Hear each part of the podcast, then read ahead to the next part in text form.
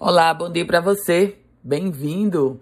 Primeiras do dia chegando, 7 de novembro de 2022, segunda-feira. E eu começo trazendo notícias sobre o boletim de balneabilidade.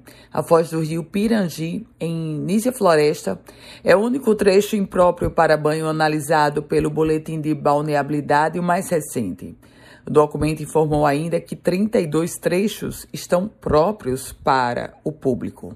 Foram coletadas exatamente amostras de 33 pontos no estado do Rio Grande do Norte.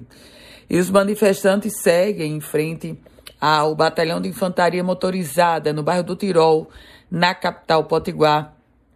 Ontem fez exatamente uma semana dessa manifestação, praticamente um acampamento em frente ao batalhão.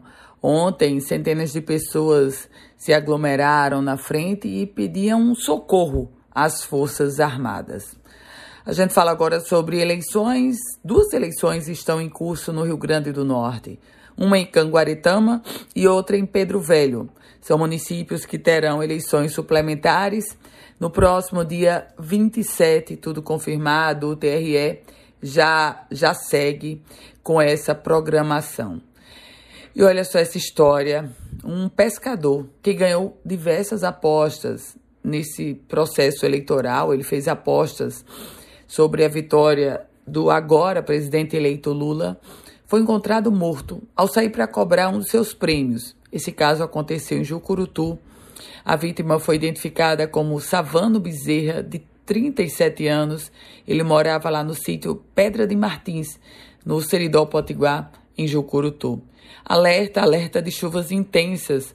O Instituto Nacional de Meteorologia emitiu um alerta de chuvas intensas para 10 municípios potiguares.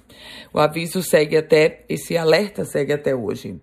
Com as primeiras notícias do dia, Ana Ruth Dantas. A você, um ótimo e produtivo dia, uma excelente semana. Se quiser compartilhar esse boletim, fique muito à vontade. E se quiser começar a receber, basta enviar uma mensagem para o 987 16 8787.